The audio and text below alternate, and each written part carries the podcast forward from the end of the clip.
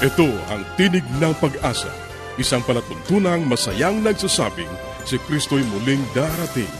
Tiyak na darating at malapit nang dumating. Kaya't kaibigan, pumadakang siya'y salubungin.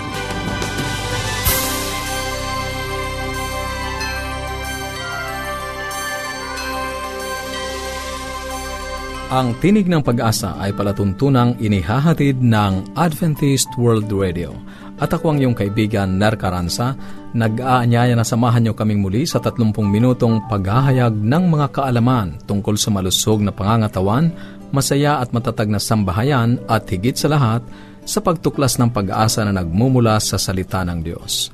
Muli nating binabati ang ating mga kaibigan at tagapakinig sa iba't ibang lugar sa loob at labas ng ating bansa. Marami tayong taga-subaybay na nakikinig sa pamamagitan ng internet. Salamat sa inyong patuloy na pagtangkilik sa ating palatuntunan. Inaanyayahan namin ang mga hindi pa nakatatanggap ng mga aralin sa Biblia at ng aklat na aming ipinamimigay. Ang gagawin mo lamang ay ipadala ang iyong kompletong pangalan at address sa Tinig ng Pag-asa, P.O. Box 401, Manila, Philippines. Tinig ng Pag-asa, P.O. Box 401, Manila, Philippines o mag-text sa Globe 0917-1742-777. 0917-1742-777 at sa Smart 0968-8536-607. 0968-8536-607. Maaari ka ring magpadala ng mensahe sa ating Facebook page facebook.com slash awr Luzon, Philippines, facebook.com slash awr Luzon, Philippines. Maaari ka ring dumalaw sa ating website www.awr.org www.awr.org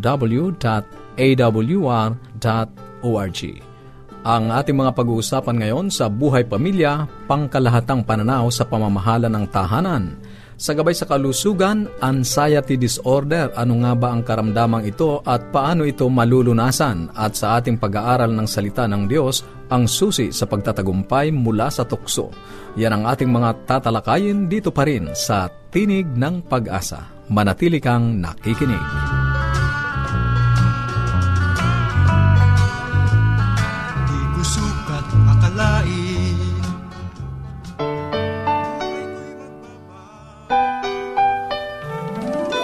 Tayong mga Pinoy, mataas ang pagpapahalaga sa pamilya. Walang hindi gagawin. Lahat kakayanin. Kahit buhay, itataya natin. Kahit anong hirap, kahit anong bigat. Wala yan, basta't para sa pamilya. Hello everybody! Kamusta po kayo? Ang ating pong pag-aaralan ay yung overview. Ayan, ano po yung overview? Ibig sabihin, yung pakalahatang pananaw sa ating pamamahala sa tahanan. Ano ho yung mga nauna natin? I-reviewin natin para maganda. Ha? Number one, ang goals o yung ating mga panukala ay nagbibigay sa atin ng sense of direction. Ang ibig sabihin ay uh, saan tayo tutungo. Alam natin kung saan tayo papunta.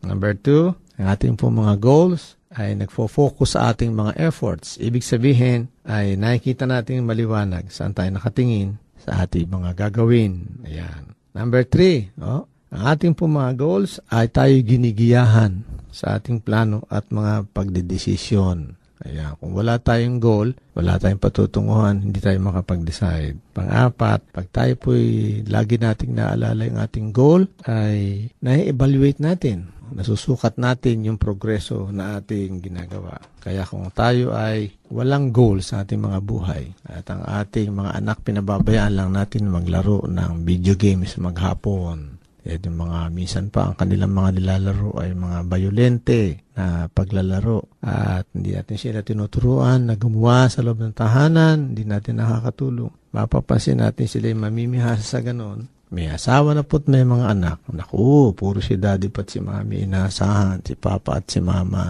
Kailangan matuto silang makasama at madinig kung anong plano ng mag-asawa sa kanilang sambahayan. At ang ating pong pag-aaral ngayon ay tutuon sa ating mga goals. Unang-una, ano ho ba yung pangarap natin, yung ating dreams?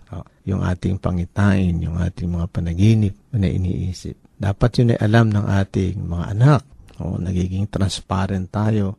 Hindi lang tayo mga magulang ang nag-uusap. Ang problema kasi ng maka-modernong tahanan ngayon ay uuwi si Papa at si Mama gabi na. Alam niyo po yung ating mga anak ay tulog na. Aalis tayo sa umaga, ganun din. Tulog pa rin sila. Ang maghapon nilang kasama, eh kung sino man yung ating maiiwan sa bahay, kung nanay, lola, kanilang ating mga katulong. Ito po bang ating mga iniiwanan na ito ay alam nila? Yung ating mga vision na ito? Yung ating mga panukala? Siguro marahil silang una nating kakausapin. Kasi huwag kayong magtatampo sa akin mga magulang, ho. Eh, yung ating mga anak, eh, ang gagawin ng katulong, bubuksan yung telebisyon, manonood siya ng soap opera maghapon, mga koreano na palabas, mga love story, mga chismis na marami mga showbiz, hanggatapos mga cartoons. Natapos yung maghapon, ganun ang kanyang ginawa, bukas uli, ganun na naman. Eh baka nakakalimutan nating sabihin sa ating mga katulong, Ohoy, iha, iho, kung sino man siya. Natuturuan mo ba ng Biblia yung aking mga anak? Kung ano man ang ating religion, nababasa niyo ba yung aklat ng buhay sa kanila? Tinuturuan ba sila natin ng mga values? Alam niyo, may nakausap ako na mag-asawa sa aking paglilikod, ikot sa mga iglesia. Sabi ba, Brother June, eh, minsan kasi po nagkukondak ako ng open forum. Brother June, eh, ano ba may papayo? Bakit yung anak ko iba ho ugali? Hindi ho namin kaugali. Parang ibang tao ho. Sabi ko, kanino po ba lumaki yung inyong anak? Eh, kasi ho, tatrabaho kami pareho eh. Eh, naiiwan ho sa katulong. Nako, baka naman yung ating nako ang katulong. Ang kanyang pangarap eh manood lang ng television maghapon at sumweldo pagdating ng kisit katapusan. Ay yun na nga ho, yun ang naman na niya ugali. Kaya maging maingat tayo sa ating pagpapalaki sa kanila sapagkat yung ating mga pinag-iiwanan, pinagkakatiwala ang tao. Dapat yung ating vision and mission sa buhay ay sinishare natin sa kanila upang makita nila na yung ating tahanan na yung ating mga anak na ito ay susunod sa sangayon sa ating nais na mangyari sa kanilang buhay. At alam niyo po, sa pag-aaral ng pamamahala, kailangan meron kayong mission. O, yung vision ay ang inyong pangarap. E anong mission mo? Yung mission niyo po ay paano niyo maisasagawa yung inyong pangarap. Kung hindi, ay hindi matutupad po yung vision. Sapagkat yung mission po, kayo po ay papasok sa mga malalaking establishment o kumpanya. Pagpasok niyo po sa hallway, nakasulat doon, the vision and mission of our state, of our company. Siguro sa tahanan, maganda ipaskil natin yun eh. The vision and mission of our home. Ayan, ito po si Brother June Manag, nagpapaalam sa inyo. At sa susunod nating mga pag-aaral ay paano ba natin maisasatok pa sa katuparan ito mga vision and mission na ating iniisip, na ating pwedeng ipaskil sa ating tahanan. Salamat po!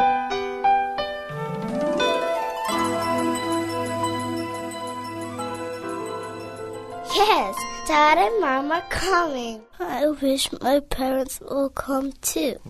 The best way to spend time? It's with family. Adventists care. Patuloy kang nakikinig sa Tinig ng Pag-asa. Kung mayroon ka mga katanungan o anuman ang nais mong iparating sa amin o kung nais mong magkaroon ng libreng aklat na aming ipinamimigay, sumulat ka lamang sa Tinig ng Pag-asa, PO Box 401, Manila, Philippines. Tinig ng Pag-asa, PO Box 401, Manila, Philippines. O mag-email sa tinig at awr.org. Tinig at awr.org. Maaari ka rin mag-text sa Globe 0917-1742-777. 0917-1742-777. At sa Smart, 0968-8536-607. 0968-8536-607. Susunod, ang gabay sa kalusugan. Magandang araw po sa ating mga tagapakinig sa Himpapawid na nakikinig lagi ng ating program. At ako po ay nalulugod na makasama na naman kayo sa araw na to. Ako po si Dr. Linda Lim Barona, ang inyong dear doctor sa Himpapawid. At ang ating pong pag-uusapan sa araw na to ay tungkol sa nervous breakdown. Ano po ba itong nervous breakdown? Ang sumulat po sa atin ay siya po ay isang 31-year-old public school teacher.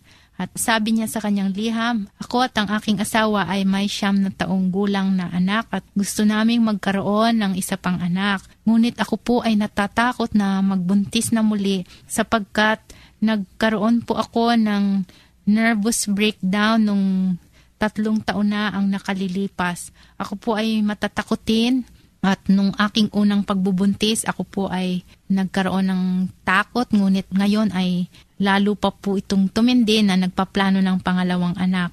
Sa aking pagtatrabaho, nakokontrol ko naman po ang aking sarili, ngunit pagka iniisip ko ang mga problema ay lalo po lang akong nagkakaroon ng takot. May mga gamot na po akong ininom at ako po ay natutulungan nito. Ngunit nais ko po sanang mawala ng tuluyan ang aking nervous attack at nang hindi na ako iinom ng gamot. Please help me cure my problem. I need your advice. At ito po ay pinadala sa atin ng isang public school teacher. Tatawagin natin siya sa pangalang Angie, no? Ano ba ang nervous breakdown? Ito ay tinatawag na anxiety disorder, no? Sa medicine yan ang tawag. Ano ang ibig sabihin ng anxiety? Yung bang parang may takot na darating, no? Feeling of impending doom. Parang laging may nakaabang na takot, no? Yan ang nangyayari sa anxiety. At na-recognize ko yan sa sulat mo, no? Na parang laging meron kang takot na nasa kalooban mo.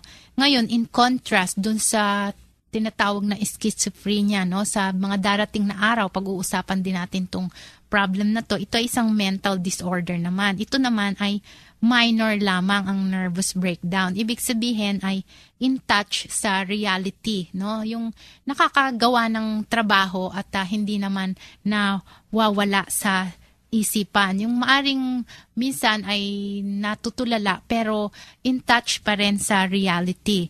Ngayon, ano ang mga anxiety disorders, no? Ano ang symptoms? Siguro ang iba ay naisabi na ni Angie, parang lagi siyang takot. Ngayon, ang mga manifestations ay physical tension, kagaya ng parang nangangatog, or parang laging restless. Minsan may sakit ng ulo or parang hindi nakaka-relax, parang laging naninigas ang mga muscle or tense, no? Nagkakaroon din ng autonomic or nervous hyperactivity. Ang symptoms naman nito ay mga palpitation, laging kinakabahan o kaya laging namamawis at uh, minsan ang sasabihin parang laging may nakabara sa lalamunan na nahihirapang lumunok o kaya ay may stomach upset. Either yan ay constipated or matigas ang dumi, ang iba naman ay nagtatae or may diarrhea at ang mga kamay at paa ay laging nanlalamig at minsan nahihirapang huminga. Nako,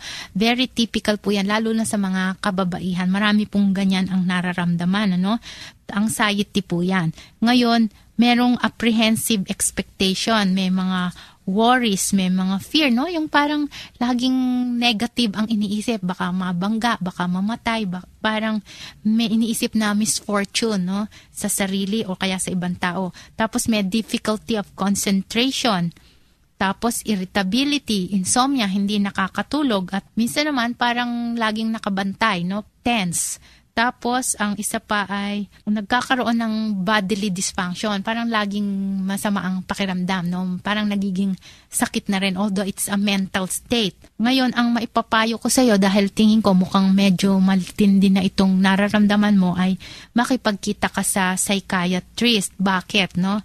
Ang psychiatrist ay magbibigay sa iyo ng gamot para ma-relieve lang yung nervous tension mo, yung acute anxiety attacks tapos ay kailangan mo rin ng psychotherapy.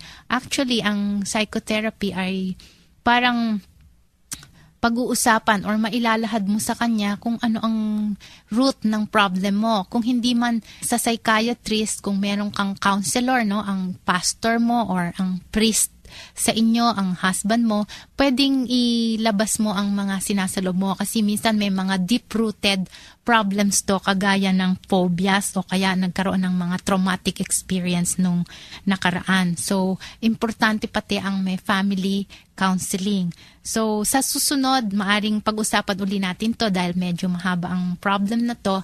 Pero, sana ay nakatulong na ako sa iyo, Angie. Kaya sa ating mga tagapakinig, ako ay natutuwang makasama kayong muli. Dito po si Dr. Linda Lim Barona na nagsasabi at nagpupugay po sa inyo ng magandang araw. Paging Dr. Rodriguez, you're needed at room 321.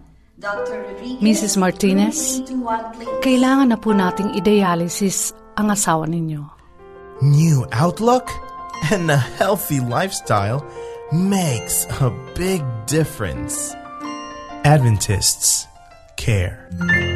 Ang inyong napakinggan ay ang bahaging gabay sa kalusugan at bago tayo dumako sa pag-aaral ng Biblia, muli ka naming inaanyayahan kaibigan na makipag-ugnayan sa amin. Anuman ang nais mong iparating, maaari kang mag-email sa tinig at awr.org.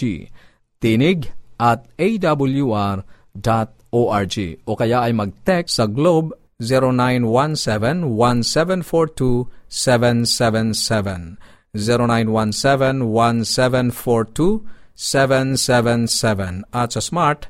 0968-8536-607 0968-8536-607 o kaya ay magpadala ka ng mensahe sa ating Facebook page facebook.com slash awr Luzon, Philippines. Facebook.com slash awr Luzon, Philippines Dadako na tayo sa pag-aaral ng Biblia. Kumusta ka kaibigan? Muli, narito yung kaibigan sa Himpapawid, Pastor Romeo Mangiliman.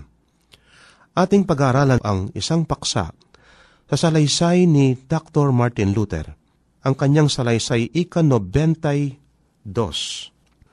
Ang wika sa English ay ganito, Jesus overcame temptation the same way we can overcome by power from above rather than power from within. Si Jesus ay nagtagumpay sa tukso sa paraang maari rin tayong magtagumpay sa pamamagitan ng kapangyarihan mula sa itaas kaysa sa kapangyarihan mula sa loob. Maghapong gumawa ang Panginoon, nagturo at nagpagaling ng mga tao. Nang sumapit ang gabi, kasama niyang tumawid sa ibayo ng lawa ang kanyang mga lagad hapong-hapo siya. Hindi pa sila halos nagsisimula ng kanilang pagalakbay nang siya ay nakatulog sa ulihan ng bangka. Hindi ito halos napansin ng mga lagad. Sila ay mga mangingisda, hindi mga guro. Buong maghapong ginawa ni Jesus ang kanyang gawain. Ngayon ay panahon naman na gawin nila ang kanila. Maaring sawil sila sa paglilingkod sa mga tao na di tulad niya, ngunit siya ay natututo. Ngunit ang mga bagay na may kinalaman sa dagat at mga sasakyang dagat ay kanilang gawain at meron silang pagitiwala sa pangasiwa nila ng anumang paraang mangyari. Sa simula ay hindi sila nabahala sa bagyo. Naranasan na nila ang maraming bagyo sa dagat na ito ay nagligtas naman sa kanila. Nagsisikap na gawin ang lahat upang mapangasiwaan ang bangka. Napukaw ang kanlang pansin sa ating Panginoon nung kanlang napansin ng ating Panginoon ay natutulog. Tila hindi kapanipaniwala sa kanila ang nakita na para bagang nakalimot sila na kasama nila ang ating Panginoon. Ngunit ilang ulit na nating nalimutan ang Panginoon sa ating buhay, kaibigan. Kaibigan kung minsan sa ating paggawa, pagka tayo ay maraming mga gawain sa araw-araw, ay nakakalimutan natin ang ating Panginoon, maging ang pag-aaral ng kanyang mga salita. Ganito ang nangyari sa mga lagat. Naranasan mo na bang nakalimot sa ating Panginoon? Naranasan mo na bang halos maaksidente sa lansangan at masumpungan mo ang iyong sarili na umaasa sa iyong kasanayan sa pagmamaneho upang ikaw ay makaligtas kaya sa humingi ng tulong mula sa itaas. Naranasan mo na ba ang isang krisis sa pamilya na ang mga dandamin ay nag-aalab at ang mga salita ay matatalim at sinisikap mong payapain ang bagyo at naalala mong manalangin pagkatapos. Kapag ang isa sa iyong mga anak ay biktima ng kapinsalaan o biglang kapansanan, sino ang una mong tatawagin? Ang doktor o ang ating dakilang mga gamot. Maaring mangyari sa atin kahit na ngayon na makalimot tayo sa ating Panginoon, hindi ba? Ang karnasan Jesus at ang kanyang mga lagad noong gabi sa lawa ay isang talinhaga para sa atin ngayon kung paano napanagumpayan ni Jesus ang tukso. Ganito ang paglalarawan ng Desire of Ages, page 336. Si Jesus ay nasa sakdal na kapayapaan nang siya ay nagising upang harapin ang bagyo. Walang anumang bahid ng takot sa salita o sa tingin sapagkat walang takot sa kanyang puso. Ngunit hindi siya umaha sa taglay niyang lubos na kapangyarihan, hindi bilang Panginoon ng lupa at ng dagat at langit, na napahinga siya sa katahimikan.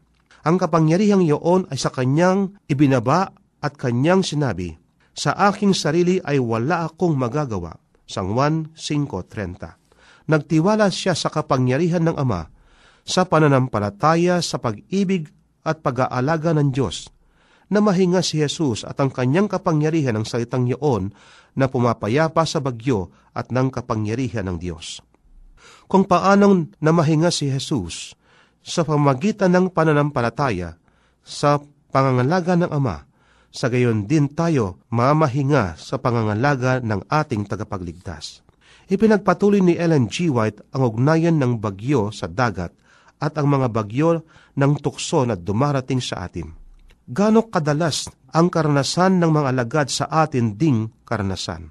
Kapag ang mga daluyong ng tukso ay nagtitipon at ang mahibigkas na kidlat ay sumisiklab, at tinatangay tayo ng mga alon, nakikipagbaka tayong nag-iisa sa bagyo, na nalilimutan mayroong isang makakatulong sa atin, walang iba kundi ang ating Panginoon. Nagtitiwala tayo sa ating saling lakas hanggang mawala ang ating pag-asa at tayo handang mapahamak. At saka natin maalala si Jesus. At kapag ka tayo ay tumatawag sa Kanya upang iligtas tayo, ay hindi tayo tumatawag ng walang kabuluhan. Bagamat malungkot na sinusumbatan niya ang ating kawalan ng pananampalataya at pagtitiwala sa sarili, hindi niya tayo kailanman pinagkakaitan ng tulong na kailangan natin. Desire Pages, page 336. Mabuting balita na si Jesus ay nagtagumpay sa gayong ding paraan na maaari tayong magtagumpay, kaibigan. Mabuting balita na siya ay nabuhay sa paraang dapat tayong mabuhay. Hindi siya nagkaroon ng kalamangan sa atin sa mamumuhay ng kanyang buhay at pag-asa sa kanyang ama. Isang mabuting balita na siya ay nagtagumpay at sa pamamagitan niya ay makakamtan din natin ang tagumpay. Sa pamamagitan ng kanyang nagpapawalang salang biyaya, ang kanyang tagumpay ay pinagkakaloob sa atin kung tayo ay lalapit sa Kanya, kaibigan. Hindi lamang iyon, tayo ay patawarin sa ating mga kasalanan. Ngunit siya ay naglalaan ng higit pang tagumpay na para sa atin. Sa pamamagitan ng kanyang kapangyarihan sa ating buhay, makikilala natin ang kanyang tagumpay sa ating sariling karanasan. Si Jesus ay hindi naghayag ng mga katangian, at gumagamit ng mga kapangyarihan hindi matatamo ng mga tao sa pamagitan ng pananampalataya sa Kanya. Ang Kanyang lubos na pagkatao ang makakamtan ng lahat niyang tagasunod kung sila ay pasasakop sa Diyos na katulad niya. At sa selected messages, unang aklat ay masumpungan natin ang ganitong mga salita. Si Kristo ay nakatiis sa tukso sa pamamagitan ng kapangyarihan maaring tamuhin ng tao. Lumapit siya sa trono ng Diyos at walang sino mang lalaki o babae ang hindi magkakaroon ng gayonding tulong sa pamamagitan ng pananampalataya sa Diyos. Ang tao ay maaring maging kabahagi ng banal na likas. Walang kaluluwang nabubuhay ang hindi matawagang sa tulong ng langit sa panahon ng tukso at pagsubok. Si Kristo ay naparito upang ipahayag ang pinagbumulan ng kanyang kapangyarihan upang ang tao kailanman ay huwag umasa kanyang di tinutuluyang kalagayan. Ibinabahagi ni Kristo ang kanyang banal na kapangyarihan nang siya ay naparito sa lupa. Gayon din, kaibigan, ang tagumpay na ito, kung ating tatanggapin ang ating Panginoon, ipagkakalob kaibigan ang tagumpay na yon. At ang gayon ding kapangyarihan ay nakalaan sa atin ang kabanalan at pagkatao ay maaring pagsamahin sa atin mga buhay, tulad ng sa Kanya, at sa pagiging kabahagi ng banal na likas, tayo ay magtatagumpay. Tayo manalangin. Kapagpala at dakila po namin Diyos. Maraming pong salamat na kami ay may tagumpay laban sa tukso, laban sa anumang mga nais ipagawa ng kaaway sa amin kung kami ay lalapit sa aming Panginoon, ipapasakop ang aming mga sarili, ang aming Panginoon ang magbibigay ng tagumpay sa amin. Salamat po Panginoon sa tagumpay na ito, sa pangalan ng aming Panginoong Hesus. Amen. Maraming salamat sa iyong pakikinig. Sana'y nakinabang ka sa ating mga pag-aaral. Muli ka naming inaanyayahan na makipag-ugnayan sa amin sa anumang katanungang nais mong iparating Gayon din kung nagnanais kang magkaroon ng mga libreng aklat at mga aralin sa Biblia. Sumulat ka lamang sa Tinig ng Pag-asa, P.O. Box 401, Manila, Philippines. Tinig ng Pag-asa, P.O. Box 401, Manila, Philippines. Maaari ka rin mag-email sa tinig at awr.org. Tinig at awr.org o magpadala ng mensahe sa ating Facebook account facebook.com slash awr Luzon, Philippines facebook.com slash awr Luzon, Philippines. Maaari ka rin mag-text sa Globe 0917-1742-777 0917-1742-777 at sa Smart 0968 8536